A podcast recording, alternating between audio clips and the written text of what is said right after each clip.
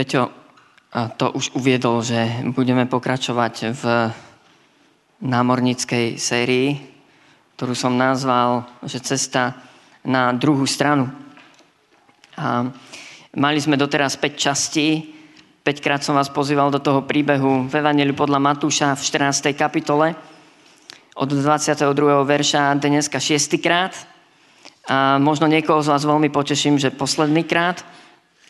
A týmto príbehom v podstate žijem posledný rok a veľmi veľa ku mne pán, pán cez ten príbeh hovorí. Pre mňa je ten príbeh takým obrazom. A, a je to príbeh o tom, ako pán Ježiš poslal svojich učeníkov, ako ich prinútil nastúpiť do loďky a preplaviť sa na druhú stranu. Z miesta, kde práve prežili obrovské požehnanie, nasytenie 5000 zástupu ľudí, a tá cesta pre nich nebola ľahká. My sme doteraz hovorili, prečo je tak ťažké nastúpiť do loďky, keď nás pán pozýva, keď dáva ten impuls. Keď nám hovorí, že treba niečo zmeniť v našom živote. Alebo keď nás pozýva do nejakých vecí. Prečo je to tak ťažké ho posluchnúť? A, a potom sme hovorili aj o tom, že na tejto ceste sa nám pán chce zjaviť ako Boží syn ako Pán a náš Spasiteľ. A pohnúť sa tým smerom, kde nás vedie Jeho Svetý Duch, nás vždy vedie k tomu, aby sme spoznávali Pána takého, aký On je. A myslím, že najlepší spôsob, ako ho spoznávať, je pohnúť sa na druhú stranu v úvodovkách, pohnúť sa tým smerom, ktorým nás On vedie, vstúpiť do veci, do ktorých nás povoláva posluchnúť jeho slovo, jeho hlas v našom živote. A, no a potom prišiel ten okamih, kedy pán Ježiš a, prišiel chodiaci po vode počas búrky k učeníkom a budeme o tom dneska tiež trošku ešte hovoriť. A kedy Peter dostal to pozvanie, aby vystúpil z loďky a chodil po vode. A bolo to veľmi neštandardné pozvanie. A dobrodružné alebo ťažké. Konec koncov jeden z dvanáctich vystúpil z loďky. Ostatní sedeli v nej a pozerali sa. A, a my sme doteraz v tých predchádzajúcich častiach aj hovorili, prečo je tak ťažké z loďky vystúpiť.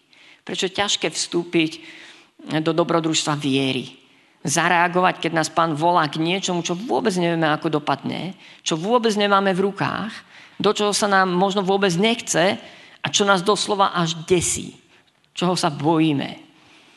A, dnešnú časť, túto poslednú som nazval druhá strana. Doteraz sme hovorili o ceste na tú druhú stranu a dnes by som chcel, keby sme hovorili trošku o tej druhej strane, a čo to vlastne je. A pod tou druhou stranou a rozumiem ja osobne pre mňa znamená tá druhá strana predovšetkým, predovšetkým Boha samotného a jeho plán, jeho vôľu pre náš život. V liste Efeským v 2. kapitole máme napísané, že Boh nás vopred pripravil na jeho dobré skutky. A na inom mieste, že Boh pre nás pripravil tie skutky. Že Boh nás povoláva. Pre mňa druhá strana sú tie skutky. Je tá Božia vôľa je niečo, čo nepriateľ bude chcieť, aby sme to minuli. Alebo aby sme do toho nevstúpili. Pre mňa druhá strana znamená, že, že ja vstúpim do Božej vôle pre môj život. Samozrejme to znamená, že musím opustiť tú prvú stranu, prvú v úvodzovkách, lebo je pre mňa taká prirodzenejšia. Je to strana môjho pohodlia, bezpečia, môjho pokoja, môjho zabezpečenia, mojich vlastných potreb, môjho sveta, mojich vzťahov, mojich najbližších. Bože slovo nám veľmi jasne hovorí, že ak sa nemáme minúť s Bohom, tak musíme byť ochotní tú prvú stranu stratiť, opustiť, vystúpiť z nej. A pánové slovo to hovorí tak jasne, tak silným dôrazom, že dokonca pán Ježiš povedal, kto nemá v nenávisti otca alebo matku alebo svojich blízkych, nie je má hoden. Alebo kto všetko nestratí, nemôže ísť za mnou. Asi už rozumiete e, tomu rozdielu tej, medzi prvou a druhou stranou. Prvá strana na prvý pohľad to nič nestojí. Je to pohodlné tam byť, aj keď ona stojí celý život. A stojí celú väčnosť. Druhá strana, vstúpiť do nej je veľmi ťažké. Veľmi ťažké je pre nás sa tým smerom pohnúť. A pre mňa druhou stranou je aj pán sám, to je taká druhá moja definícia. Konec koncov od pána prichádza ten impuls. Aj pre učeníkov v tomto našom príbehu prišiel ten impuls od pána. Pán ich prinútil, nastúpte do tej loďky. Už nie je čas zostávať na tomto mieste. Pre vás je teraz čas ísť iným smerom, na tú druhú stranu. A, a, a pre, mňa, pre mňa je pán sám eh, tou druhou stranou, kontakt s ním, počuť jeho hlas a mať s ním hlboký vzťah a žiť pre ten vzťah a pre mňa už to samotné je druhá strana, lebo uh, uh, on je tým pokladom. On je tou drahocenou perlou. A, a ak máme jeho, tak máme všetko. Je to tak? Apoštol Pavel to raz vyjadril tým uh, veľmi radikálnym spôsobom, keď povedal, že uh, on si zaumienil nič iné nevedieť, iba Ježiša Krista. Vyjadril to slovami, že všetko pokladám za smeti a stratu pre nekonečne vzácne poznanie, a, alebo mohli by sme to prekladať aj vzťah, e, pretože tamto slovičko znamená nielen teoretické poznanie, nielen informácia o Kristovi, ale tam je použité slovo epignosis, čo znamená poznanie vo vzťahu, poznanie osobné, tvárov v tvár. A Pavel hovorí, všetko pokladám za stratu. Len aby som toto jedno mal. Len aby som Krista získal. Len aby som sa jemu páčil. Takže to je taká moja druhá definícia. Ježiš sám je tou pre mňa, tou druhou stranou. Na tej prvej strane sú informácie o ňom. Na tej druhej strane je hlboký vzťah s ním. Na tej prvej strane je, že o ňom počuješ, tá druhá strana je o tom, že na to reaguješ celým svojim srdcom a dávaš mu svoj život. No a samozrejme je tu ešte moja taká tretia definícia tej druhej strany. A keď sme spievali tú poslednú piesen, že pán, pánov príchod je blízko. A myslím, že toto je aj najrozšírenejšia definícia toho slovného spojenia druhá strana aj v spoločnosti. Myslím, že keď sa spýtate ľudí, čo, čo si e, vybavia pod tým slovným spojením druhá strana, tak mnoho ľudí zareaguje, že väčnosť. Že to, čo je po smrti. A, a pre mňa tou druhou stranou sú tie príbytky, ktoré nám pán pripravil. Ten venec pre výťazov, ktorý má pripravený. Tie biele kamienky, na ktorých má pripravené naše nové meno. A pán, pán nám pripravuje hostinu v nebi. A pre mňa tou druhou stranou je, je nebo samotné ale e, prejsť z tej prvej na túto druhú stranu znamená, že, že svoj život budem orientovať na tú druhú stranu. Že môj život položím na hodnotách, e, ktoré e, majú hodnotu vo väčšnosti. Pán Ježiš to zhrnul veľmi takými tiež radikálnymi slovami, keď povedal, nemôžete slúžiť Bohu aj mamone. Hej? Alebo inými slovami, pán Ježiš povedal, e, kde je váš poklad, tam bude vaše srdce. A potom pokračoval, nezhromažďujte si poklady na zemi, kde ich hrdza a moľ ničia, kde sa zlodeji vlamujú, ale zhromažďujte svoje poklady, kde? V nebi. To znamená, druhá strana je, keď všetko investuješ na tú druhú stranu, do neba, na väčnosť. A žiješ pre hodnoty, ktoré majú hodnotu vo väčšnosti. A, a v tejto poslednej časti by som chvíľku chcel hovoriť o tejto druhej strane, o tom, čo nám pomáha vystupovať z tej našej prvej. Čo nám pomáha sa pohnúť tým smerom. A chcel by som, keby sme si všimli teraz tú prvú vec, ktorú tak mám na srdci a je to vlastne aj kontext eh, tejto 14. Eh, kapitoly Evanelia podľa Matúša. Niektorí z vás ste si to už všimli. A, a, a s niektorými si to všimneme teraz prvýkrát. Kontext celej tejto 14. kapitoly Evanelia podľa Matúša je smrť Jána Krstiteľa.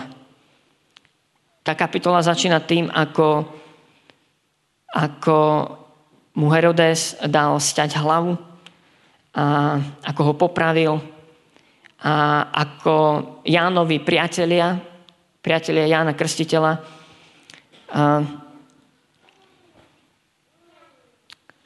prišli, a vzali jeho mŕtvolu a pochovali ho. A na to ozná, odišli a oznámili to Ježišovi. To je 12. verš.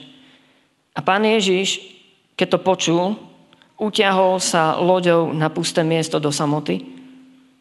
A ako sa zástupy o tom dopočuli, nasledovali ho z miest pešo.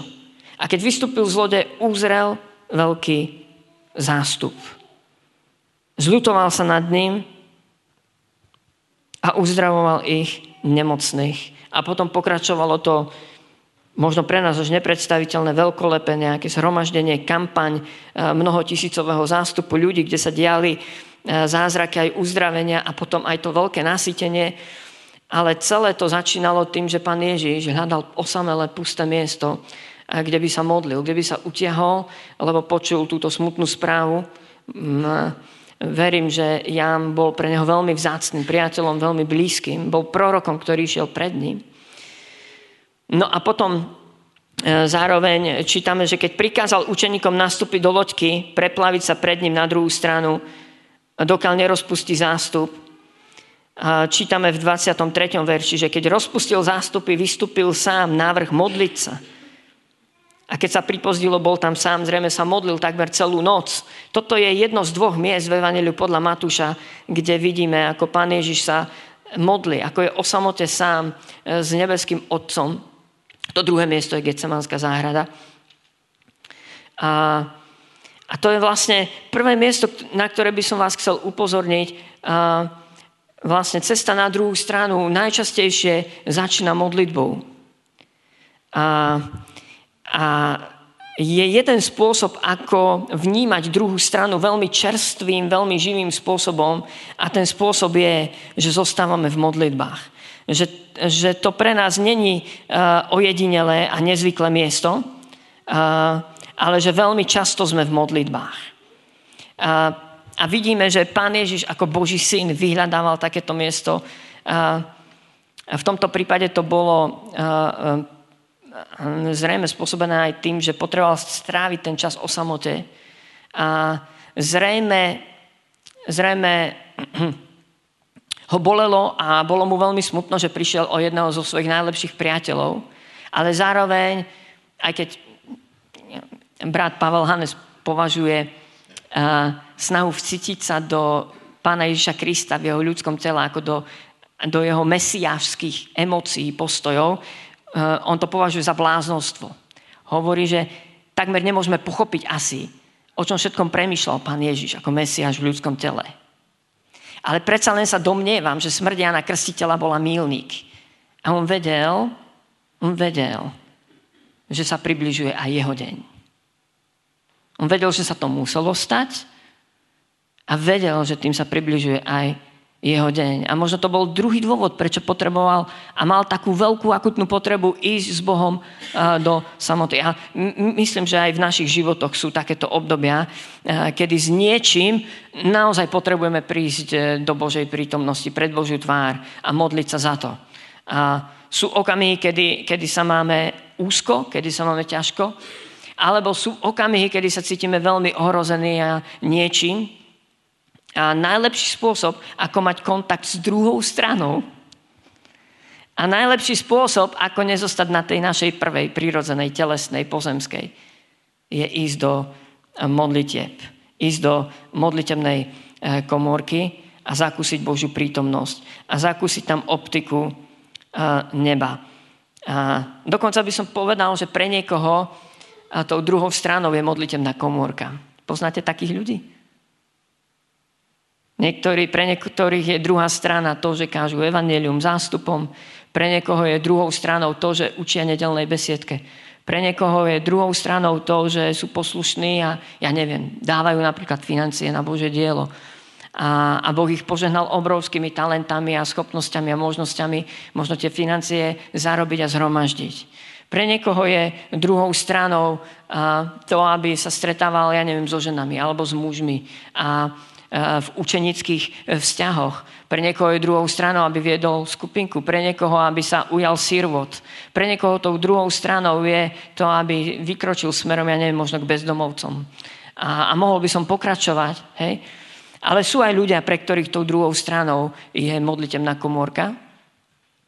A, a, ale pre každého jedného z nás je tá modlitebná komórka a miestom, kde znovu a znovu sa dobíjajú naše baterky a my máme kontakt s druhou stranou. A my sme zmocňovaní Bohom pri jeho nohách a v modlitbe, aby sme vykročovali tým smerom, kde nás Pán povoláva. Lebo tá druhá strana vôbec nie je jednoduchá. Mám ešte jeden zámer dnes do obedu. A prepáčte, ja som vám ho neprezradil na začiatku. Ale rád by som vám tak potvoril okienko do, do tých adventných príbehov a vianočných príbehov. A, a, a spomenul by som vám niekoľko ľudí, o ktorých si možno budete čítať počas Vianoc a budete rozmýšľať nad ich životami, ich srdcom. A pre mňa takýmito prvými hrdinami v tom vianočnom príbehu sú Simeon a Anna. Poznáte tie mená? Hovoria vám niečo? Simeon bol starší muž, ktorý od Ducha Svetého prijal zasľúbenie, že nezomrie, kým, nebude, kým neuvidí Mesiáša živého na zemi. A modlil sa za to, očakával to. A keď Mária s Jozefom prinášali Ježiša ako malé dieťatko, aby ho požehnali v chráme, a aby ho obrezali, tak Simeon dostal SMS-ku od Ducha Svetého. A choď tam, uvidíš Mesiáša. A prišiel tam, bol na to pripravený a videl tento manželský pár, videl tohto malého chlapčeka, to malé dieťatko, zobral ho na ruky a, a, a ďakoval Bohu, Pane, ďakujem, že držím, vidím tvoje, to je spasenie celému svetu a Izraelu. Nie je to zaujímavé? Muž, ktorý sa modlil, rozoznal Mesiáša rozoznal druhú stranu. Ešte keď bola v plienkach.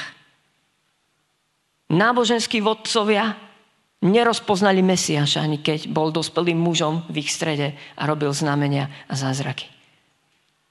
Najlepší spôsob, ako rozoznať druhú stranu, Božiu stranu, Božie veci, to, čo Boh robí, to, k čomu možno teba volá, je modlitba. Je život v nej. A Anna o nej nehovoriac, ona, tam je o nej napísané, že zostávala v chráme, v modlitbách a v pôstoch. To je ten človek, ktorý, pre ktorého druhou stranou bola modlitba samotná a pôsty. A ja by som vás chcel pozvať do modlitebnej komórky.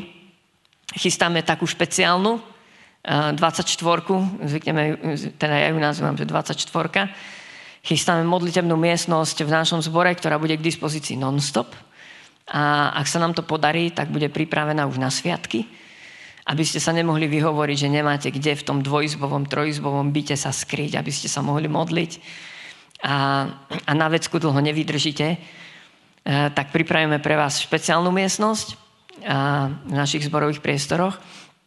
A chceli, chceli by sme vás naozaj pozvať, a, aby sme strávili začiatok roka, možno celý január, takýmto vážnym očakávaním na Boha zastavením sa, modlitbami, pôstami a pýtaním sa, pane, čo je tvoja druhá strana? Ukáž nám druhú stranu. Nech ju neminieme. A hovor k nám o tej druhej strane. A pomôž nám pohnúť sa smerom k nej. Obnov naše srdcia, aby boli srdcia veriace, bdele a smele vstúpiť do tých vecí druhej strany. Takže to chystáme na mesiac január môžete sa na to pripravovať.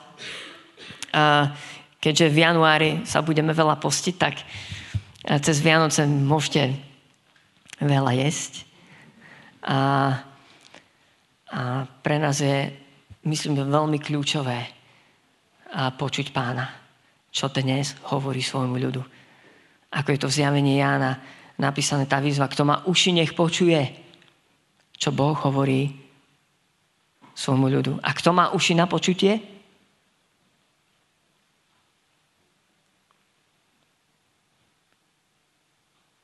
Kto neobíde tú modlitevnú miestnosť. Kto počuť chce. Kto sa pokorí kto možno bude robiť pokánie, kto možno odstráni veci, ktoré sú medzi ním a Bohom. Kto urobí svoje srdce mekým, zlomeným. Kto povie, pane, chcem všetko pokladať za smeti, ale chcem teba.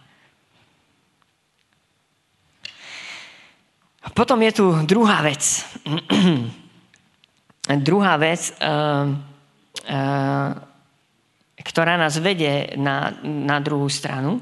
Samozrejme v tomto príbehu, keď, keď pán Ježiš prikázal učeníkom preplaviť sa na druhú stranu, uh, oni nevedeli, čo ich čaká na tej druhej strane. Uh, ani v tomto kontexte to tu nemáme napísané, čo ich na, tom, na tej druhej strane čaká. Pán im to nepovedal, ale aj v tomto príbehu môžeme tušiť, že Boh nás posiela na druhú stranu, nie len, aby sme sa premiestnili fyzicky z bodu A do bodu B.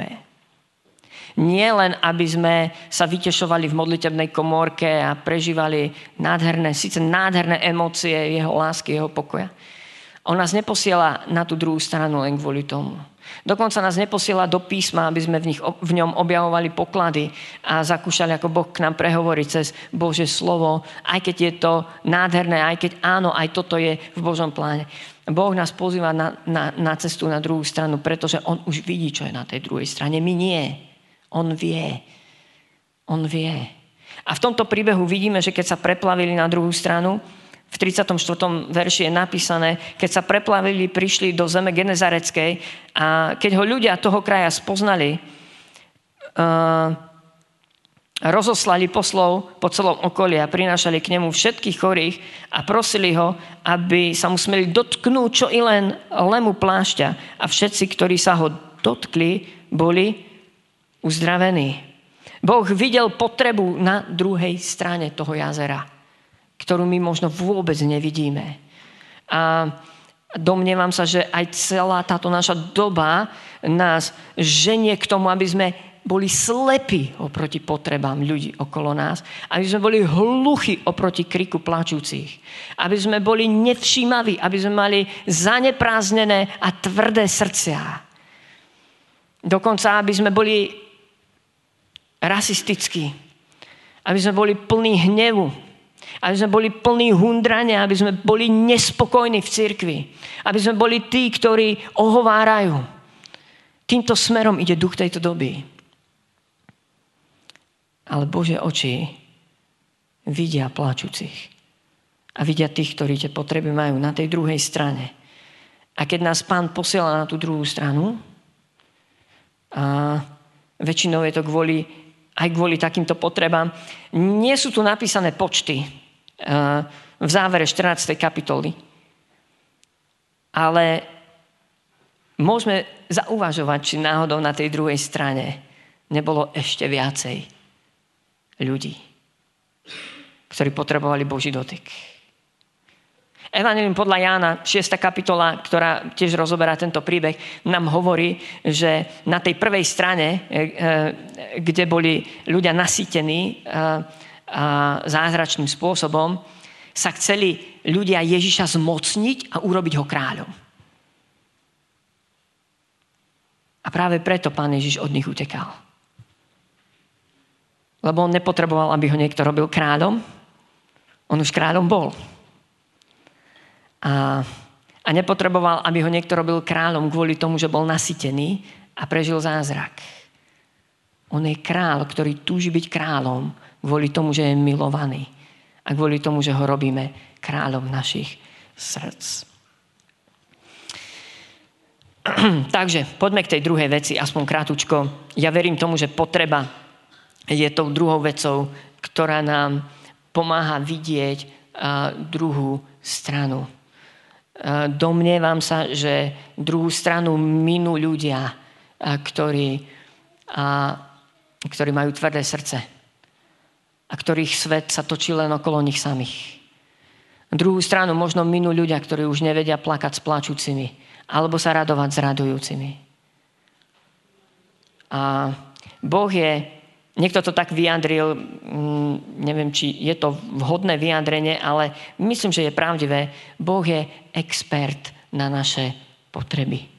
On vidí a do hĺbky našich srdc. A teraz dovolte, aby som vám ukázal ten druhý vianočný príbeh, alebo, e, ktorý, nad ktorým možno budete uvažovať, keď si budete čítať uh, Evangelia. A rád by som vám ukázal na jeden ďalší taký manželský pár a to je Alžbeta a Zachariáš. To bol starší manželský pár, nevieme, koľko mali rokov, uh, len vieme, že Zachariáš sám o sebe povedal, že bol starší muž. A oni mali jednu potrebu túžili mať dieťa a tá potreba nebola naplnená. A, a Boh sa rozhodol, ja naplním ich potrebu. Boh videl ich úprimnosť a čistotu ich srdc. A podľa Lukáša a to veľmi výstižne, výstižne hovorí. A prosím vás, ak máte nejakú vážnu, vážnu, vážnu potrebu, skúste sa započúvať do, do týchto slov. Bože slovo hovorí, že obaja boli spravodliví pred Bohom, žijúc bez úhony podľa všetkých prikázaní a ustanovení pánových. Nemali však deti a tak ďalej. Príbeh pokračuje. Je veľmi dôležité aj, ako očakávame na naplnenie takejto vážnej potreby nášho hlbokého vnútra, nášho srdca. Nepriateľ ťa chce zobrať do skepsy, do reptania, do nespokojnosti, do pocitov krivdy. Boží duch ťa bude viesť do očakávania vo viere na to, ako sa naplní tvoja potreba. A do dôvery Bohu, ktorý je dobrý. A do očakávania na Neho. A zrejme pre e, Alžbetu a Zachariáša toto očakávanie trvalo e, viacej rokov. Ale keď ho aniel navštívil, tak mu povedal, neboj sa Zachariáš, lebo vyslyšaná bola tvoja modlitba a tvoja manželka ti porodí syna. A teraz sa vracam k tomu, čo rozumiem pod tým, že Boh je uh, expertom na ľudské potreby. Tento príbeh ma udivuje v tom, ako Boh naplnením potreby jedného manželského páru, ich túžby, naplňa obrovskú potrebu a dáva svetu jedného z najväčších prorokov. Boh si môže našu potrebu použiť nielen na to, aby sa nám dal poznať ako dobrý a verný Boh, alebo ten, ktorý nás v nejakej potrebe posilňuje a potešuje, ale možno preto, aby boli naplnené potreby iných ľudí. A tu by som mohol pokračovať inými príbehmi. Uh, uh, neviem, či sa to stalo aj vám. Viackrát som počul príbehy ľudí, ktorí sa stali lekármi, že to boli ľudia, a, ktorí mali v rodine niekoho, kto veľmi trpel s nejakým zdravotným problémom. A celá táto potreba a toto utrpenie ich tak hlboko poznačilo už v detstve a v dospievaní, že sa rozhodli, že oni budú hľadať riešenie na tú potrebu a vydali sa cestou štúdia medicíny alebo cestou vedy hľadania, eh, hľadania riešenia. Počuli ste nejaké také príbehy? A tvojou potrebou môže byť rôzna, rôzna vec, ktorú si Boh môže použiť. Totiž to tá potreba kričí po zázraku. Tá potreba priam eh, sa pýta, Bože, kde si? Hej? Tá potreba príde v takom v takom balení. Bože, nemôžeš s tým nič urobiť? Pane, nevidíš, pane, nepočuješ, tvoje rámeno eh, je prikrátke? Tá potreba samotná je niekedy odrazovým mostikom do toho, že ľudia vojdu možno do modlitevnej komorky alebo do nejakej služby a volajú, Bože, zmeň to. Bože, osláv sa. A Pán Ježiš nás aj učí modliť sa. Pane, príď Tvoje kráľovstvo a buď Tvoja vôľa ako v nebi, tak i na zemi. A keď voláme, pane, pri tvoj kráľovstvo, prečo niekedy takto voláme? Pretože je to modlitba pánova, máme ju vedieť na spameť a vieme ju na spameť a odriekame ju? Je jedna príležitosť, kedy kričíme, príď tvoje kráľovstvo, keď vidíme kráľovstvo toho zlého. Alebo kráľovstvo tohoto sveta. A túžime, aby nebeské kráľovstvo prišlo. Aby Božia zmena prišla. Aby druhá strana sa prelomila do tej prvej. A keď túžime vidieť zmenu. Je to tak? Potreba je druhá vec, alebo videnie potrieb. Potreba je druhá vec, ktorá nás zoberie do zmeny, do cesty na druhú stranu. Do cesty na druhú stranu. A, a rád by som ešte predsa len spomenul aj tú tretiu, uh, tretiu časť a to je samotné dobrodružstvo viery, aké prežil Peter, jedinečné dobrodružstvo, keď sa pýtal, pane, ak si to ty, povedz mi, aby som vykročil k tebe po vode. A pán mu povedal, poď. Ale tiež im predtým pán povedal, ja som. A toto ľudské, pane, ak si to ty, a pánové, ja som to, hej, a poď, a prináša nebo na zem, prináša atmosféru neba. To, to je tá druhá strana, keď na vlastnej koži zakúšame, že do nášho času, do našej situácie, alebo emócie, alebo do našej mysle vstupuje nebo, vstupuje pán sám a, a, a veľmi konkrétne nás k niečomu e, pozýva, povoláva. Petra v tomto príbehu e, pán povolal k tomu, aby vykročil k nemu po vode. A my sme už veľa hovorili o tom, e, čo mu bránilo vystúpiť z tej loďky čo nás niekedy ochromí, keď príde takéto Bože povolanie. A chcel by som tu aj spomenúť niekoľko takých mýtov o Božom povolaní alebo o druhej strane. A neviem, neviem, či ste nad tým niekedy takýmto spôsobom rozmýšľali. A jedným z mýtov je, že Boh sa o môj život nezaujíma a nemá pre mňa povolanie, že Boh je len správca celého univerza, že je niekde veľmi ďaleko. A, ale v tomto príbehu vidíme, že to vôbec nie je tak. Že Boh vstupuje do našich životov veľmi konkrétne a niekedy nás zavolá a poverí niečím veľmi konkrétnym. A veľmi konkrétne hovorí k nášmu srdcu. A zvlášť k srdciam jeho milovaných detí.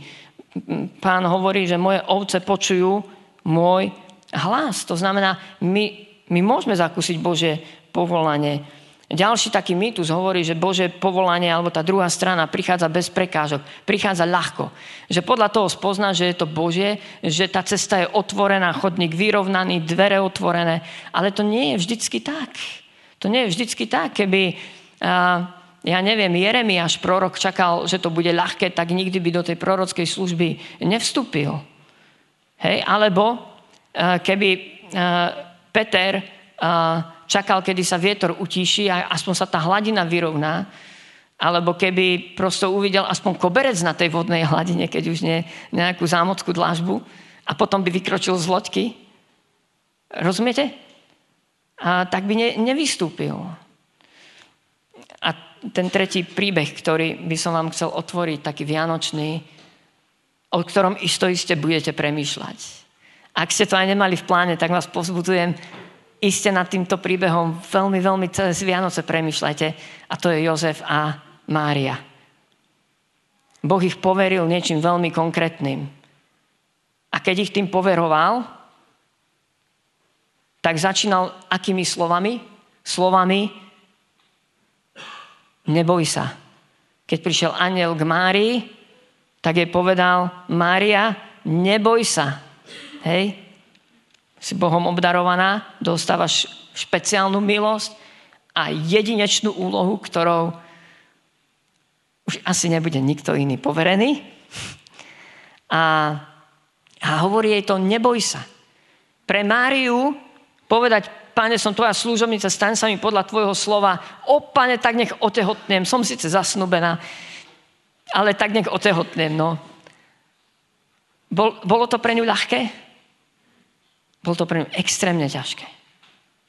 Ale cez Vianoce o tom budete možno veľa rozmýšľať.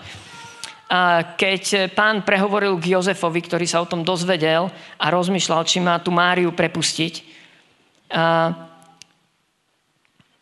keď premýšľal o tom, aj hľa vo sne sa mu zjavil aniel pánov a povedal, Jozef, syn Dávidov, neboj sa prijať Máriu za ženu, lebo čo sa v nej počalo je skrze Ducha Svetého. Porodí syna a dáš mu meno Ježiš, lebo on vyslobodí svoj ľud z hriechov. Bože povolanie začína niekedy týmito slovami, neboj sa. Budeme čeliť strachu. Nebude to jednoduché.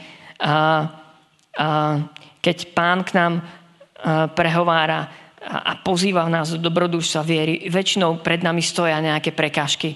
Veci, ktoré nás chcú udržať na tej prvej strane a nechcú nás pustiť do rizika. A niekedy máme dojem, to je možno taký ďalší mýtus, že tá druhá strana alebo Bože povolanie je len o niečom veľkolepom pre veľkých hrdinov viery, akým bol, akými bol Jozef a Mária, že, že to môže byť jedine také nejaké veľké jedinečné dielo, keď Boh povolá niekoho za proroka, za apoštola, alebo za poslanca do Národnej rady, alebo hej. A my si povieme, o to sú tí veľkí svetí ľudia, a, ale toto je, toto je mýtus. Pán nás povoláva veľmi konkrétne a poveruje nás konkrétnymi vecami. A oni vôbec nemusia byť veľkolepé. A na prvý pohľad môžu byť obyčajné, ale nás vedú na druhú stranu. A môžete mi pomôcť s takými vecami. Možno, možno ti niekto niekde niečo ukradne a a Boží duch ťa povede k tomu, aby si sa za toho zlodeja modlil a aby si mu žehnal. Je to veľkolepé povolanie? Je to povolanie veľkolepých Božích milovaných detí, hej? Ktorým bola preukázaná veľkolepá milosť a tým pádom aj oni sú veľkolepo milostiví. Amen? Alebo ťa Boží duch bude viesť k tomu, aby si niekomu odpustil alebo ťa Boží duch usvedčí, ak si o niekom zle rozprával, že to nie je hodné Božieho dieťatka a ty s tým prestaneš. Alebo ty dokonca pôjdeš a ospravedlníš sa niekomu. A, a to sú veľmi konkrétne veci. A ja verím tomu, že Svetý Duch nám bude o týchto konkrétnych veciach e, v našom vnútri hovoriť.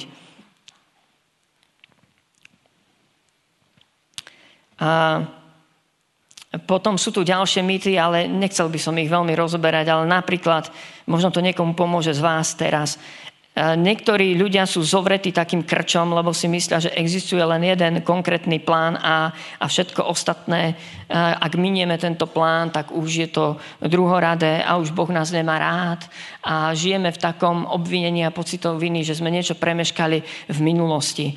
A, a a myslím si, že je to lož. Že to lož od diabla, ktorý nás chce dostať do pocitu rezignácie a sklamania zo seba samých a do, do takého pocitu, že už so mnou Boh nepočíta. Pre, kto ťa tam chce dostať? Porozmýšľaj nad tým, kto bude mať zisk, profit z toho, keď ty budeš sedieť ako kvopka nešťastia, zavalený pocitmi viny a pocitmi nehodnosti. Myslíš, že toto je E, je niečo, po čom túži tvoj milúci nebeský Otec, tvoj Boh, ktorý ťa stvoril na svoj obráz a ktorý túži, aby sa z neho radovala, radovala. Boží duch nás dvíha aj z tohto mýtu. A boh má pre teba plán. A ak máš pocit, že si ho niekde neposluchol v minulosti, že si niečo premeškal, teraz je ten čas, teraz môžeš to priniesť v modlitbe. Možno je to tvoja úzkosť, s ktorou pôjdeš do modlitebnej komórky, ako vtedy pán Ježiš v našom príbehu, keď hľadal miesto osamelé, pusté, kde by sa mohol modliť. A potom aj zakúsiš, ako ťa Boh pozdvihne, ako obnoví tvoj, tvoje povolanie. A A potom je tu ešte aj taký mýtus, že Boh ma nikdy neprinúti posluchnúť jeho povolanie. A rád by som vás pozbudil, aby ste tomuto mýtu neuverili. a nepokúšali Boha.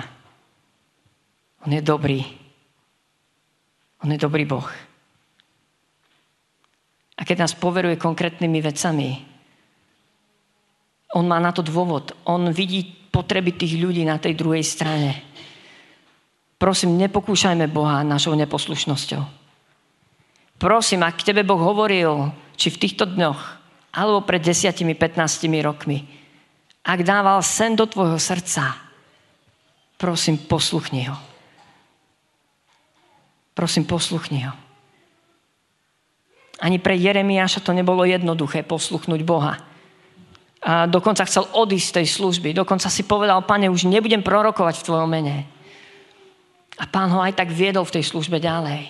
Pre Mojžiša nebolo ľahké povedať Bohu áno. A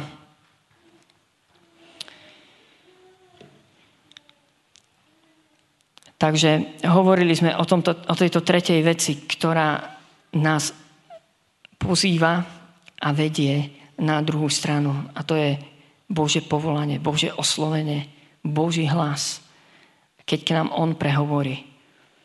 Keď nás On vedie k niečomu konkrétnemu a, a keď naozaj môžeme zakúšať, že to, čo robím, robím preto, že Boh ma povolal, a to, čo robím, vidím, ako do toho vstupuje eh, Boh sám so svojou mocou. A, a neviem to popísať slovami, možno keby sme sa zdieľali a, a keby ste hovorili vaše príbehy a vaše svedectvá, a, aké vzácné je to, keď vidíme, a, že nás Boh vedie a keď vidíme jeho zázraky na našej ceste, a keď vidíme, ako sa zjavuje jeho sláva. A keď vidíme, ako si nás možno použije preto, aby niekto v našom okolí spoznal Pána Ježiša ako svojho pána a spasiteľa. Ak ste niekedy to zakúsili, tak viete, o akej radosti hovorím. Neviem, či sa niekto z vás už modlil s niekým tú modlitbu spasenia, či ste niekoho niekedy viedli do tohto pokáňa, na druhú stranu. Ak ste to zakúsili, ja neviem, či niečo iné sa ešte tomu vyrovná. Chcete to zakúsiť potom znovu. Alebo ste zakúsili, ako Boh sa dotkne niekoho, komu slúžite. Môžu to byť deti, alebo môžu to byť do, mladí ľudia, alebo dospelí. Ale vy zrazu zakúšate nebo na zemi. Druhú stranu teraz. Tu a teraz. Takže končím túto sériu a, a práve týmto zamyslením o druhej strane. A chcel by som sa modliť, aby sme, aby sme ju neminuli. Aby všade tam, kde sa potrebujeme pohnúť z tej prvej strany, z miest, kde nemáme čo robiť, alebo tam, kde potrebujeme vykročiť vo viere do dobrodružstva, aby sme boli poslušní Bohu. Smelí, odvážni a veriaci. A, pane, modlím sa za to. Verím, že táto séria nebola len tak. A modlím sa, aby to bol tvoj hlas k nám. Aby to bola tvoja, tvoja trúba, ktorou zatrúbíš a, do našich životov. A tomuto zboru viera.